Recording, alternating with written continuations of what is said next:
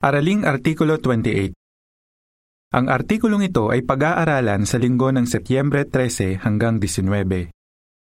Huwag makipagkompetensya, itaguyod ang kapayapaan. Temang teksto: huwag tayong maging mapagmataas, huwag tayong makipagkompetensya sa isa't isa, at huwag nating kainggitan ang isa't isa. Galacia five twenty-six. Awit bilang one oh one. Naglilingkod ng may pagkakaisa. Nilalaman. Madaling mabasag ang isang palayok kapag may maliliit na lamat ito. Ganyan din ang kongregasyon. Madali itong magkakawatak-watak kung makikipagkompetensya sa isa't isa ang mga kapatid. Kung hindi matatag at hindi nagkakaisa ang kongregasyon, hindi ito magiging isang mapayapang lugar para sa pagsamba sa Diyos. Tatalakayin sa artikulong ito kung bakit dapat nating iwasang makipagkompetensya at kung ano ang magagawa natin para maitaguyod ang kapayapaan sa kongregasyon. Para po uno, tanong. Ano ang pwedeng maging epekto ng pakikipagkompetensya? Sa ngayon, marami ang mahilig makipagkompetensya. Baka gumawa ng paraan ng isang negosyante para masabotahe ang negosyo ng mga kalaban niya. Baka sadyain ng isang atleta na ma-injure ang kalaban niya para lang manalo. Baka mandaya ang isang estudyante sa entrance exam para lang makapasok sa isang sikat na unibersidad. Bilang mga Kristiyano, alam natin na mali ang mga ito at ang mga ito ay gawa ng laman. Galacia five nineteen. Pero posible bang nakikipagkompetensya ang ilang kapatid sa loob ng kongregasyon nang hindi nila namamalayan? Mahalagang masagot yan dahil nakakaapekto sa pagkakaisa ng mga kapatid ang pakikipagkompetensya. Para po dos, tanong. Ano ang tatalakayin sa artikulong ito? Sa artikulong ito, tatalakayin natin ang di magagandang katangian na pwedeng mauwi sa pakikipagkompetensya sa mga kapatid. Pag-uusapan din natin ang halimbawa ng tapat na mga lingkod ni Jehova noong panahon ng Biblia na hindi nakipagkompetensya. Pag-usapan muna natin kung paano natin masusuri ang motibo natin. Suriin ang motibo mo. Para po tres, tanong. Ano ang mga dapat nating itanong sa ating sarili? Magandang suriin paminsan-minsan ang motibo natin. Tanungin ang sarili. Ikinukumpara ko ba ang sarili ko sa iba para makitang mas nakakahigit ako sa kanila? Kaya ko ba pinagbubutihan ang mga ginagawa ko sa kongregasyon? Kasi gusto kong patunayan na ako ang pinakamagaling o mas magaling ako sa iba? O gusto ko lang talagang ibigay ang buong makakaya ko para kay Jehova? Bakit dapat nating itanong ang mga ito? Pansinin ang sinasabi ng Biblia. Para po four, tanong. Batay sa Galacia six, three at four, bakit hindi natin dapat ikumpara ang sarili natin sa iba? Pinapayuhan tayo ng Biblia na huwag ikumpara ang sarili sa iba. Mababasa sa Galacia six, three at four. Dahil kung iniisip ng sino man na mahalaga siya pero hindi naman, nililinlang niya ang sarili niya, kundi suriin ng bawat isa ang sarili niyang mga pagkilos. Sa gayon, magsasaya siya dahil sa mga nagawa niya at hindi dahil ikinumpara niya ang sarili niya sa ibang tao. Bakit? Kapag iniisip kasi natin na mas magaling tayo kaysa sa mga kapatid, baka lumaki ang ulo natin. Kapag ikinumpara naman natin ang ating sarili sa mas magagaling sa atin, baka lumiit ang tingin natin sa ating sarili. Kaya hindi katinuan ang pag-iisip na ikumpara natin ang ating sarili sa iba. Sinabi ng sister na si Caterina, na taga Greece, "Dati, lagi kong ikinukumpara ang sarili ko sa iba na mas maganda, mas mahusay sa ministeryo, at mas maraming kaibigan. Bumaba tuloy ang tingin ko sa sarili ko." Dapat nating tandaan na inilapit tayo ni Jehova sa Kanya, hindi dahil maganda tayo, mahusay magsalita o popular, kundi dahil handa tayong mahalin Siya at makinig sa anak Niya. Para po five, tanong. Ano ang natutuhan mo sa karanasan ng brother na Siyun? Pwede rin nating itanong, kilala ba akong mapagpayapa? O madalas akong may hindi nakakasundo? Tingnan ang karanasan ng brother na Siyun na taga South Korea. Karibal ang tingin niya noon sa mga may pribilehiyo sa kongregasyon. Sinabi niya, "Madalas kong pinupuna ang mga brother na ito at kinukontra ang sinasabi nila. Kaya ano ang nangyari? Dahil sa ugali ko, naapektuhan ang pagkakaisa ng kongregasyon, ang sabi niya. Tinulungan si Yun ng ilang kaibigan niya na makita kung ano ang problema niya. Nagbago si Yun at ngayon, isa na siyang mahusay na elder. Kung nakikita nating may tendensya tayong makipagkompetensya sa halip na itaguyod ang kapayapaan, dapat tayong magbago agad. Huwag maging mapagmataas at mainggitin. Para po sa is, tanong. Batay sa Galacia five twenty-six, anong di magagandang katangian ang pwedeng mauwi sa pakikipagkompetensya? Mababasa sa Galacia five twenty-six. Huwag tayong maging mapagmataas, huwag tayong makipagkompetensya sa isa't isa, at huwag nating kainggitan ng isa't isa. Anong di magagandang katangian ang pwedeng mauwi sa pakikipagkompetensya? Ang isa ay pagmamataas. Ang mapagmataas na tao ay mayabang at makasarili. Ang isa pang pangit na katangian ay pagiging mainggitin. Kapag nainggit ang isang tao, pinag-iinteresan niya kung ano ang mayroon ng iba. Gusto rin niyang makuha iyon at mawala sa taong kinaiinggitan niya. Ang totoo, kinapopuotan niya ang kinaiinggitan niya. Tiyak na gusto nating iwasan ang masasamang katangiang ito na parang nakakahawang sakit. Para po siyete, tanong. Ano ang masamang epekto ng pagiging mapagmataas at mainggitin? Ilarawan. Ang pagmamataas at pagiging mainggitin ay parang mga dumi sa gasolina ng eroplano.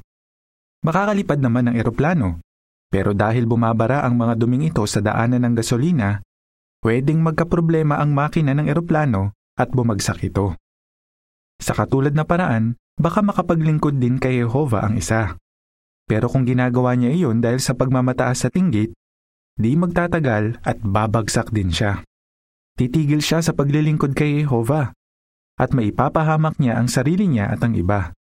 Kaya paano natin maiiwasang maging mapagmataas at mainggitin? Para po otso, tanong. Paano natin maiiwasang maging mapagmataas? Maiiwasan nating maging mapagmataas kung tatandaan natin ang payo ni Apostol Pablo sa mga taga-Filipos. Huwag kayong gagawa ng anumang bagay dahil sa galit o pagmamataas. Sa halip, maging mapagpakumbaba at ituring ang iba na nakatataas sa inyo. Filipos two three. Kung itinuturing nating nakatataas sa atin ang iba, hindi tayo makikipagkompetensya sa mas mahuhusay at mas maabilidad kaysa sa atin. Magiging masaya pa nga tayo para sa kanila, lalo na kung ginagamit nila ang mga talento at abilidad nila para purihin si Jehova. Kung sinusunod naman ng mahuhusay na kapatid natin ang payo ni Pablo, magpopoko sila sa magagandang katangian na nagugustuhan nila sa atin. Kaya maitataguyod nating lahat ang kapayapaan at pagkakaisa sa kongregasyon. Para po nuwebe, tanong. Paano natin makokontrol ang tendensya nating mainggit? Makokontrol natin ang tendensyang mainggit kung magiging mapagpakumbaba tayo at kikilalaning may limitasyon tayo. Kung mapagpakumbaba tayo, hindi natin sisikaping patunayan na mas marami tayong talento o kayang gawin kaysa sa iba. Sa halip, aalamin natin kung ano ang pwede nating matutuhan sa mas mahuhusay kaysa sa atin. Halimbawa, kung mahusay magpahayag ang isang brother sa kongregasyon, baka pwede mo siyang tanungin kung paano siya naghahanda ng pahayag. Kung masarap magluto ang isang sister, baka pwede mo siyang tanungin kung paano mo pa mapapasarap ang luto mo. Kung wala namang gaanong kaibigan ng isang kabataang Kristiyano, baka pwede siyang humingi ng payo sa iba na maraming kaibigan. Kung gagawin natin ang mga ito, maiiwasan nating mainggit at mapapasulong pa natin ang mga kakayahan natin. Matuto mula sa mga halimbawa sa Biblia. Para po Jis, tanong. Ano ang naging problema ni Gideon? Tingnan ang nangyari kay Gideon na mula sa tribo ni Manases at sa mga lalaki mula sa tribo ni Efraim. Sa tulong ni Jehova, nanalo sa isang labanan si Gideon at ang tatlong daang mandirigma niya na pwede sana nilang ipagmalaki. Pero sa halip na makisaya kay Gideon, nakipag-away ang mga lalaki ng Efraim sa kanya. Parang nasaktan kasi ang pride nila dahil hindi sila tinawag agad ni Gideon para sumamang makipaglaban sa mga kaaway ng Diyos. Dahil masyado nilang iniisip ang karangalan ng tribo nila, hindi nila nakita kung ano ang mas mahalaga, Naparangalan ni Gideon ang pangalan ni Jehova at naprotektahan ang bayan niya. Para po onse, tanong. Paano hinarap ni Gideon ang mga lalaki ng Efraim? Nagpakumbaba si Gideon at sinabi sa mga lalaki ng Efraim, "Ano ba ang nagawa ko kung ikukumpara sa nagawa ninyo?" Pagkatapos, sinabi niya kung paano pinagpala ni Jehova ang Efraim. Kaya huminahon sila. Hukom eight, two at three. Handa si Gideon na lunukin ang pride niya para manatiling payapa ang bayan ng Diyos. Para po dose, tanong. Ano ang matututuhan natin sa halimbawa ng mga Efraimita at ni Gideon? Ano ang matututuhan natin sa ulat na ito? Mula sa halimbawa ng mga Efraimita, matututuhan natin na hindi natin dapat unahin ang karangalan natin kaysa sa karangalan ni Jehova. Kung tayo ay ulo ng pamilya o elder, may matututuhan tayo kay Gideon. Kung may nainis sa atin dahil sa ginawa natin, dapat nating intindihin kung bakit siya nainis. Pwede rin nating banggitin sa kanya ang magagandang bagay na nagawa niya. Kailangan dito ang kapakumbabaan, lalo na kung siya naman talaga ang mali. Pero mas mahalaga ang kapayapaan kaysa sa pride natin. Ayon sa caption ng larawan para sa Parapojis hanggang twelve, dahil sa kapakumbabaan ni Gideon, nanatiling payapa ang kaugnayan nila ng mga Efraimita.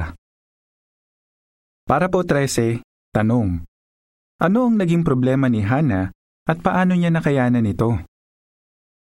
Tingnan din ang halimbawa ni Hana. Asawa siya ng Levitang si Elkana na mahal na mahal siya. Pero may iba pang asawa si Elkana, si Penina. Mas mahal ni Elkana si Hana kaysa kay Penina. Kaya lang, si Penina ay nagkaroon ng mga anak, pero si Hana ay walang anak. Dahil dyan, laging iniinsulto ni Penina si Hana para pasamain ang loob niya. Ano ang naramdaman ni Hana? Sa sobrang sama ng loob niya, umiiyak siya at hindi kumakain. Unang Samuel one, two, six at seven. Pero wala tayong mababasa na gumanti si Hana kay Penina. Sa halip, ibinuhos niya kay Jehova ang laman ng puso niya at nagtiwalang itatama ni Jehova ang mga bagay-bagay. Nagbago ba ang pagtrato ni Penina kay Hana? Walang sinasabi ang Biblia. Pero ang alam natin, naging payapa ulit ang kalooban ni Hana. Nawala na ang lungkot sa mukha niya. Unang Samuel one eighteen. Para po fourteen, tanong. Ano ang matututuhan natin kay Hana? Ano ang matututuhan natin sa halimbawa ni Hana?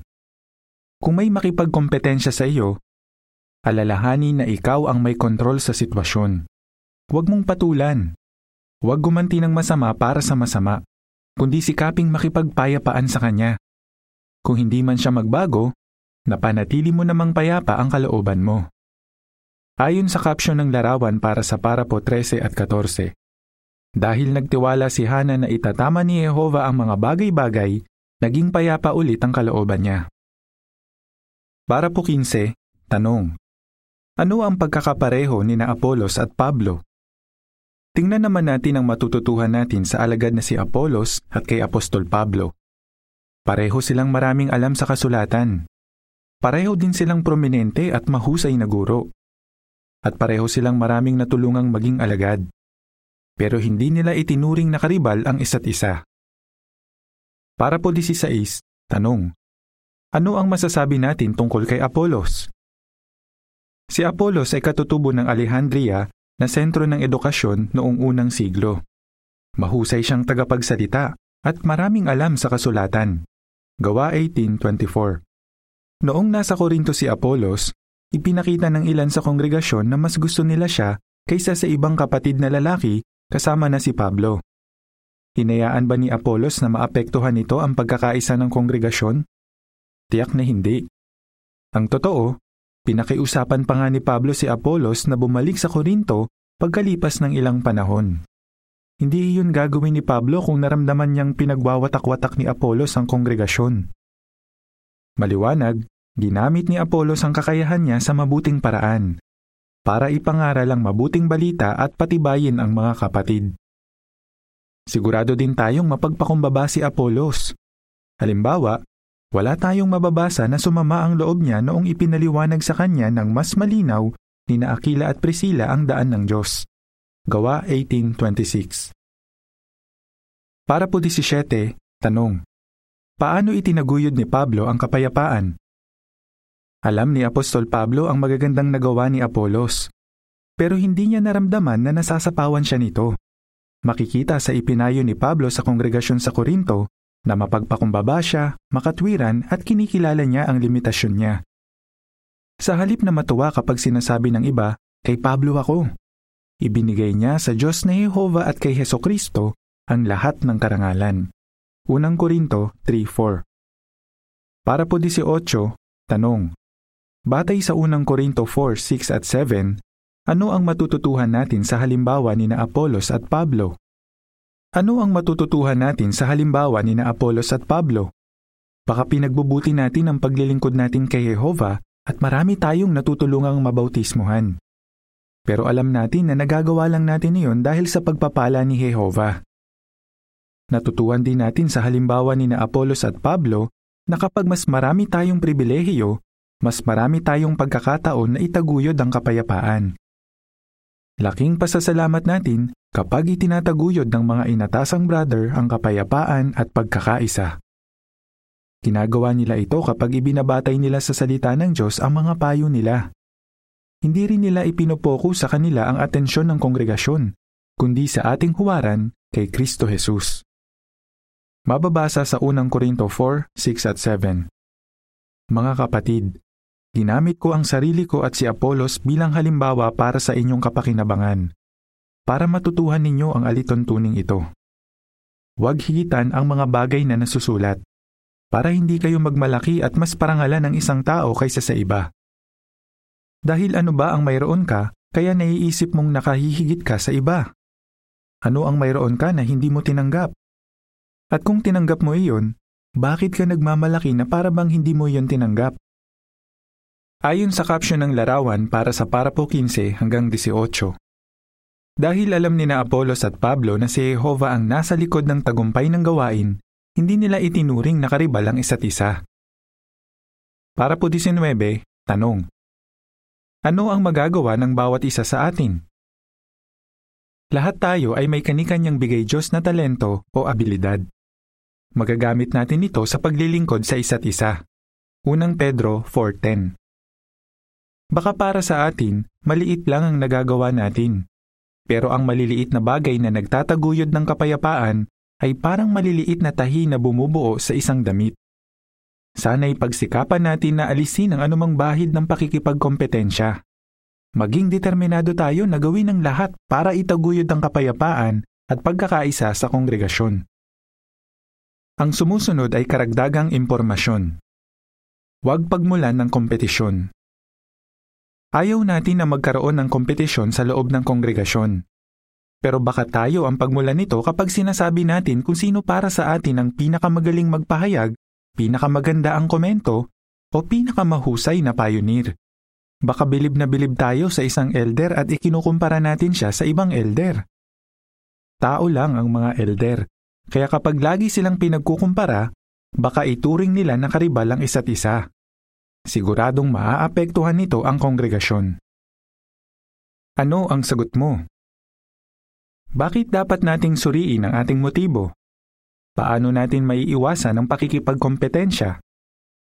Ano ang matututuhan mo sa halimbawa ni na Gideon, Hana, Apolos at Apostol Pablo? Awit bilang eighty. Tikman at tingnan ang kabutihan ni Jehova. Katapusan ng artikulo.